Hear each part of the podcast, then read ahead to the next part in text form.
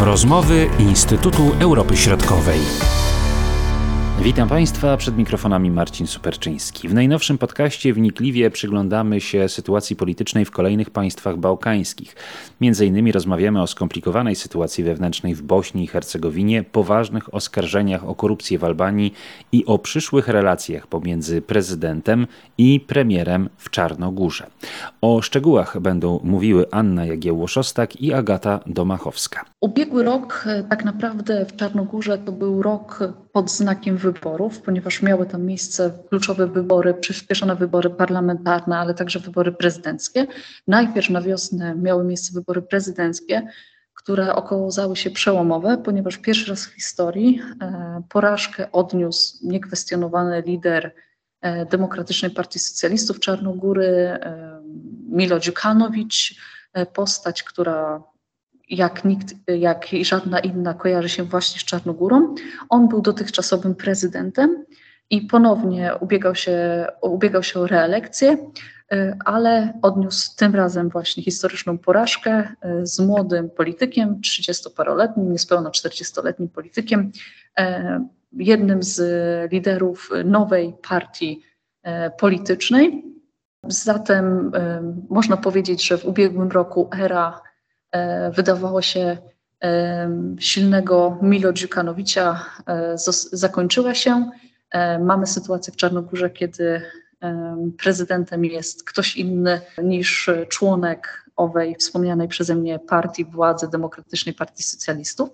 I następnie ta wygrana nowego prezydenta mm, niejako utorowała drogę do zwycięstwa jego ugrupowaniu w wyborach parlamentarnych, które miało miejsce w czerwcu. E, wówczas właśnie jego ugrupowanie Ruch Europa Teraz e, odniosła, e, nie odniosło zwycięstwo, jednak nie aż tak wielkie, jak można było się spodziewać. Partia ta, choć zdobyła największe poparcie, największą ilość głosów, musiała, aby stworzyć rząd, dogadać się z innymi ugrupowaniami politycznymi. To się udało po wielu tygodniach rozmów. I tak e, w Czarnogórze od późnej jesieni mamy nowy rząd e, stworzony przez różnorakie partie, które między, wśród których znalazły się partie zdecydowanie proserbskie czy także prorosyjskie. Jest to rząd, który posiada większość. Ta większość nie jest jakaś wielka w nowym parlamencie, ale, ale nowy rząd został utworzony. Tutaj warto dodać, że od 2020 roku, czyli na przełomie tych ostatnich trzech lat, e, w Czarnogórze tak naprawdę powstały trzy kolejne rządy, e, więc ta sytuacja, podobnie jak w poprzednich e, latach, także w ubiegłym roku, w Czarnogórze była dynamiczna i tak jak powiedziałam, oczy z wyborców, oczy czarnogórców były zwrócone na polityków i właśnie na owe wybory prezydenckie, a następnie wybory parlamentarne. Natomiast w Albanii e, sytuacja była bardziej stabilna. Nie był to rok ważnych wyborów parlamentarnych. Był to e, czas, kiedy partia e, rządząca, Partia Socjalistów, ponownie zwyciężyła w wyborach lokalnych, potwierdziła swoją silną pozycję w kraju, w tym przede wszystkim premier Edi Rama, który posiada najsilniejszą pozycję w Albanii. Był to czas, kiedy e, właśnie Partia Socjalistyczna e, wraz z Edim Ramą miała czas na konsolidowanie swojej pozycji, wzmacnianie jej. Przy opozycji, która pozostaje podzielona, nawet w ramach największej partii opozycyjnej, Partii Demokratycznej, istnieją cały czas podziały, których nie udało się załagodzić, przez co opozycja odniosła klęskę w wyborach lokalnych w ubiegłym roku. E, no, te podziały jeszcze się bardziej nasiliły. Takim momentem przełomowym dla opozycji był moment, e, kiedy tuż przed zakończeniem roku e, sąd w Albanii podjął decyzję o aresztowaniu lidera jednego z liderów e, Partii Demokratycznej, zresztą historycznego lidera tejże partii, e, Saliego Beriszy. To jest polityk już 79-letni, który w przyszłości e, pełnił kluczowe stanowiska funkcje w Albanii. Był zarówno prezydentem w latach 90., potem premierem przez dwie kadencje. Natomiast toczyły się i toczy się wobec niego postępowanie o nadużycie władzy, o doprowadzenie e, do e, prywatyzacji jednego z obiektów sportowych, mm, dzięki czemu jego zięć miał e, uzyskać znaczące frukty finansowe, on sam również. Tak jak mówię, postępowanie się toczy. Sąd zdecydował o areszcie domowym. Przebywa on zatem w swoim mieszkaniu w Tiranie. Jest to no, jest to bardzo mm, ważne wydarzenie dla Albanii, które pokazuje, że nawet ci politycy z szczytów władzy e, nie, mo nie mogą czuć się bezkarni. E, także wobec nich e, te postępowania sądowe mogą być prowadzone. Oczywiście Sali Berisha zaprzecza wszelkim oskarżeniom, jakoby miał dopuścić się tej tak zwanej biernej korupcji. Uważa, że cały proces, y, toczący się proces w jego sprawie jest sfabrykowany. Jest to proces polityczny, wymierzony przeciwko niemu, ale także wymierzony przeciwko całej opozycji. Jest on kreowany oczywiście przez premiera Ediego Ramy. Tak jak powiedziałam, Sali Berisha od końca grudnia pozostaje w areszcie domowym. Postępowanie się toczy. Jeszcze formalnie oskarżenie prokuratora nie postawiła formalnego oskarżenia. E, wobec, w tej samej sprawie toczy się także e, postępowanie wobec owego wzięcia Saliego Beriszy. E, warto tu wspomnieć, że w ostatnich, czas, w ostatnich latach tutaj Sali Berisha musi się mierzyć z różnymi negatywnymi sytuacjami, mianowicie po tym, gdy został uznany przez władze Stanów Zjednoczonych oraz Wielkiej Brytanii za osobę, która mm, dopuściła się korupcji w czasach swoich rządów, e, przez co e, ma zakaz wjazdu do Stanów Zjednoczonych i do Wielkiej Brytanii, podobnie jak członkowie jego rodziny. I od tego momentu tak naprawdę jego pozycja także osłabła w ramach szeroko pojętej opozycji. Z tego też powodu sama partia jest, pozostaje podzielona.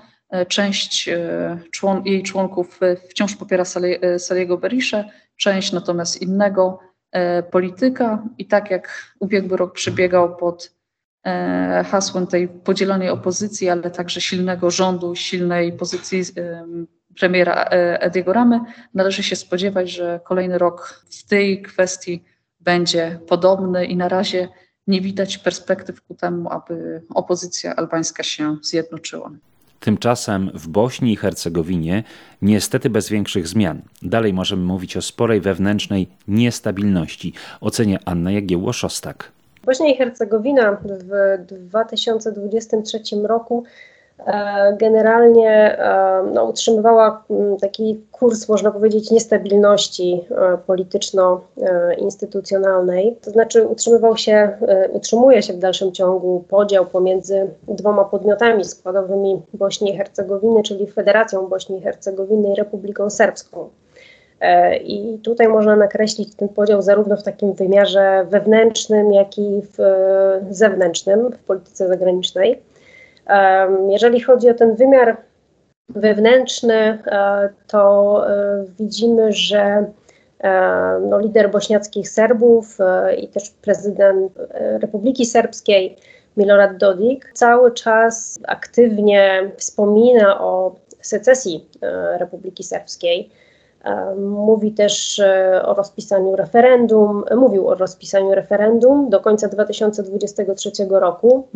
No, nie doszło do tej sytuacji, ale w dalszym ciągu też krytykował między innymi e, strukturę polityczną Bośni i Hercegowiny, co między innymi przejawiało się w tym, że e, Republika Serbska bojkotuje Trybunał Konstytucyjny, Um, przejawia się to też w wycofaniu między innymi przedstawicieli, sędziów e, Republiki Serbskiej, których jest dwóch, z, właśnie z Trybunału Konstytucyjnego. Także odbywały się między innymi protesty strony serbskiej na granicach e, między e, podmiotami Republika Serbska też nie respektuje postanowień wysokiego przedstawiciela, czy też są między innymi dyskredytowane cały czas kwestie dotyczące ludobójstwa w Srebrenicy z 1995 roku są to kwestie takie, bym powiedziała, negatywne, e, ale z drugiej strony e, należy podkreślić, że Bośnia i Hercegowina e, w tym wymiarze z kolei zewnętrznym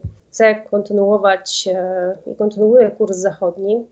Były bardzo duże oczekiwania ze strony władz i też społeczeństwa Bośni i Hercegowiny mm, dotyczące no, nadania chociażby rozpoczęcia negocjacji z Unią Europejską, gdyż tutaj status kandydata Bośnia otrzymała w grudniu 2022 roku. No jednak e, brak tego konsensusu wewnętrznego pomiędzy podmiotami e, opóźniał reformy wewnętrzne, e, reformy dotyczące i administracji, sądownictwa, reformy społeczno-gospodarcze.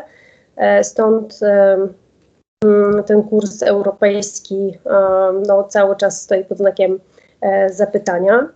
E, też w wymiarze takim międzynarodowym tutaj należy podkreślić, że Republika Serbska no, pozostaje w takich bliskich relacjach e, z Federacją Rosyjską. No i tutaj pomimo tego, że podtrzymuje Republika Serbska neutralne stanowisko w sprawie agresji Rosji na Ukrainę, E, no to też Republika Serbska z kolei e, wskazuje, że ten kurs europejski e, nie, może inaczej, nie jest przeciwna kursowi europejskiemu. Też wspomniałabym tutaj, że rok 2023 no, pokazał taką, taką destabilizację tego systemu politycznego i bezpieczeństwa, no ale z drugiej strony a widzimy, że w 2023 roku w Bośni został ustalony też budżet, e, zostały podjęte próby e, związane z reformami dotyczącymi na przykład e, kwestii migracji. Zatem no, pewne, pewne kroki zostały poczynione w, w kierunku Unii Europejskiej, no ale też jeszcze bardzo dużo pracy przed Bośnią i Hercegowiną. Można zadać oczywiście pytanie, czy Unia Europejska nie zrobiła jednak dotychczas zbyt mało dla Bośni i Hercegowiny, mając w pamięci krwawą wojnę sprzed 30 lat? To jest to trudne pytanie z jednej strony. Ze strony Unii Europejskiej i też e, na przykład wysokiego przedstawiciela w Bośni i Hercegowinie, no, widoczny jest taki nacisk na e, te reformy wewnętrzne. No i tutaj z jednej strony um, Unia Europejska um, uruchom- wcześniej, kiedy uruchamiała środki przedakcesyjne, e, w jakimś stopniu pomaga Bośni i Hercegowinie. Z drugiej strony jest taki nacisk właśnie, żeby mm, e, w Bośni e, frakcje polityczne ze sobą współpracowały, bo bez tej współpracy tak naprawdę nie będzie możliwe przeprowadzenie reform społeczno-gospodarczych. E, no, co, co jest związane też z kwestiami chociażby walki z korupcją, czy z przestępczością zorganizowaną, czy też z migracjami. E, no i jeżeli tutaj mm, obydwa podmioty nie dogadają się, no to e, też te reformy mm, będą bardzo powoli realizowane. Na ile zapowiedzi o secesji Republiki Serbskiej należy traktować bardzo poważnie, a na ile jest to tylko element pewnej gry politycznej? No właśnie ten temat secesji przez Milorada Dodika jest podejmowany no już od ponad 10 lat. E, I albo jest to temat związany z secesją, albo z, mm, z jakąś autonomią, z zbliżaniem e, do Serbii, e, właśnie w, z kwestiami dotyczącymi referendum. I no, czasami jest tak, że już nikogo w Bośni i Hercegowinie nie, nie dziwi ta retoryka, narracja Milorada Dodika. Z drugiej strony jest ona niebezpieczna o tyle, że mm, jednak Bośnia Bośnia Republika Serbska mm, no też e, podkreśla e, taką bliskość z jednej strony właśnie z Republiką Serbii. Milorad Dodik wskazuje na pewnego rodzaju jedność z Republiką Serbii. Powiedział takie słowa, że pomiędzy Republiką Serbską a Republiką Serbii istnieją tylko administracyjne granice, Zatem no, ta retoryka z jednej strony może niepokoić e, i e, no, też wycofywanie Serbów z administracji tej bośniackiej e, może powodować e, kolejne napięcia.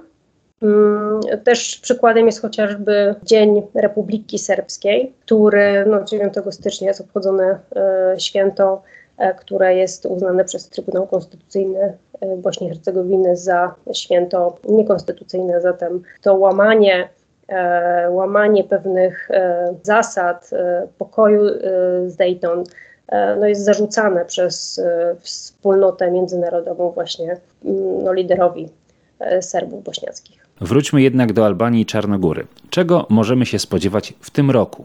Agata Domachowska. Ten rok na pozór może wydawać się w Albanii spokojniejszy, ponieważ nie są zaplanowane żadne wybory, ani parlamentarne, ani samorządowe. Dopiero wybory parlamentarne będą kolejnym e, roku.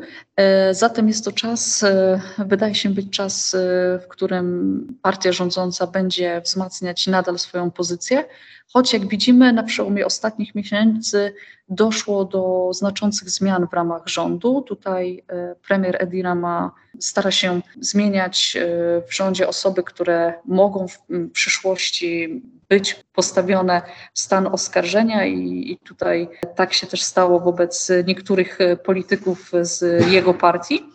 E, tutaj na początku już tego roku doszło do kolejnej zmiany w rządzie.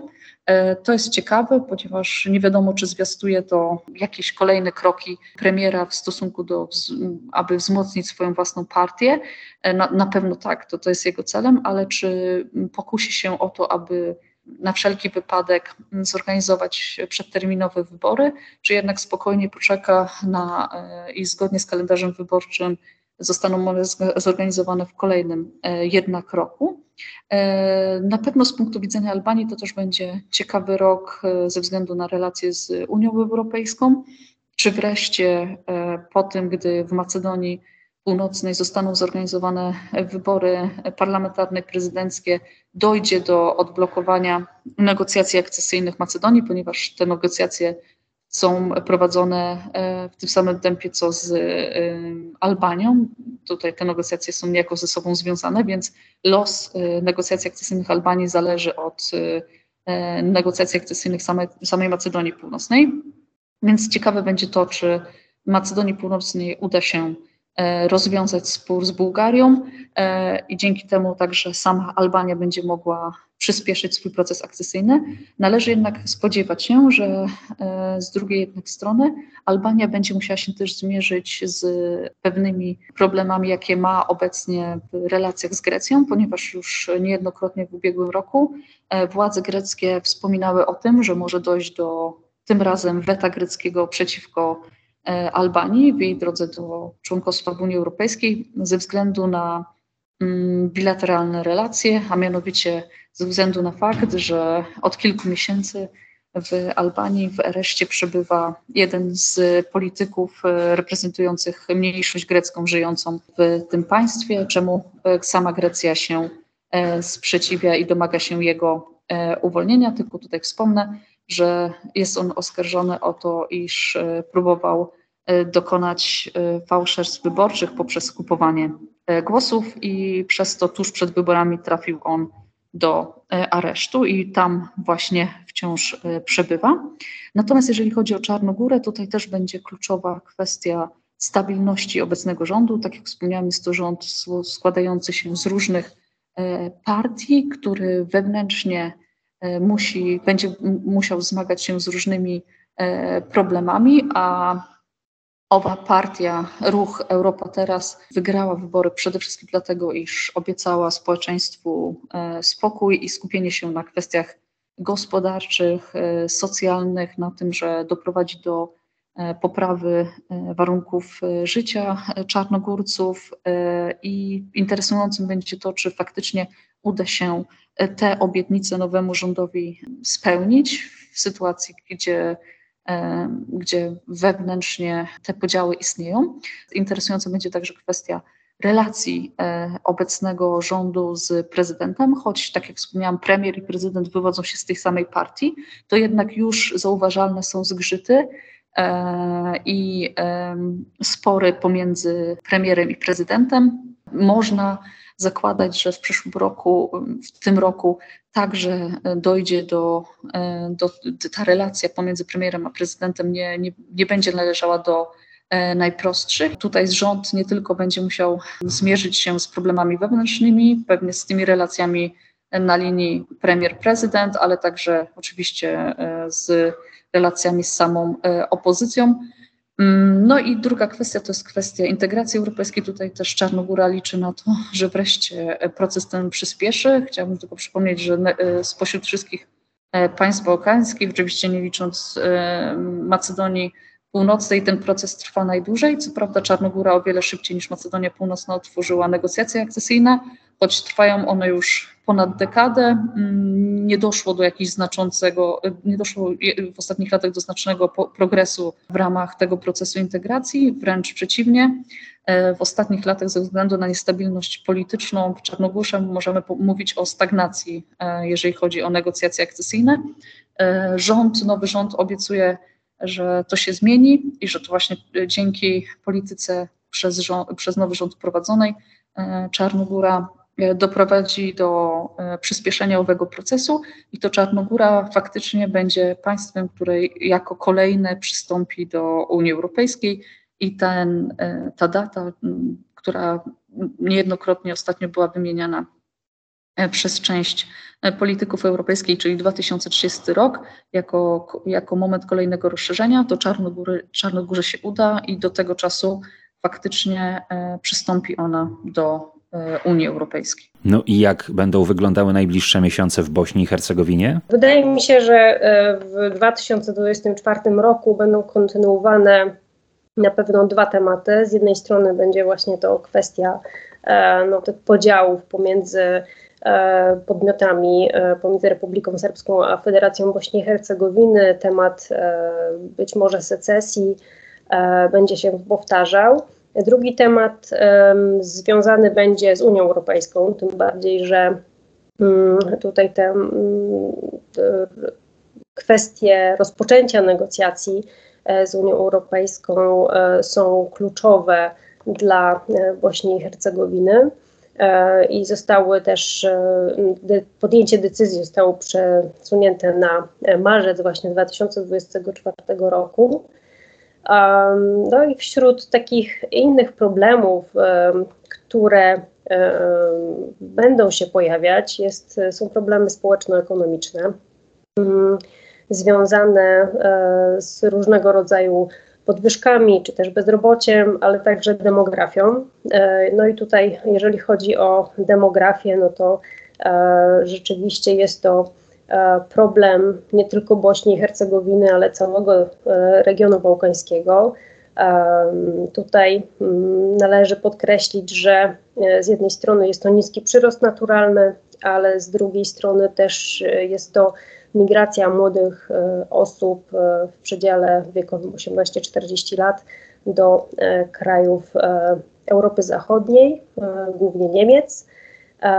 No i e, też, e, jeżeli popatrzymy na przyczyny tego stanu rzeczy, no to e, ta, ten niepewny system społeczno-polityczny, brak strategii, planów, planów reform, no powoduje też między innymi to zniechęcenie młodych i ich taką ucieczkę z Bośni i Hercegowiny.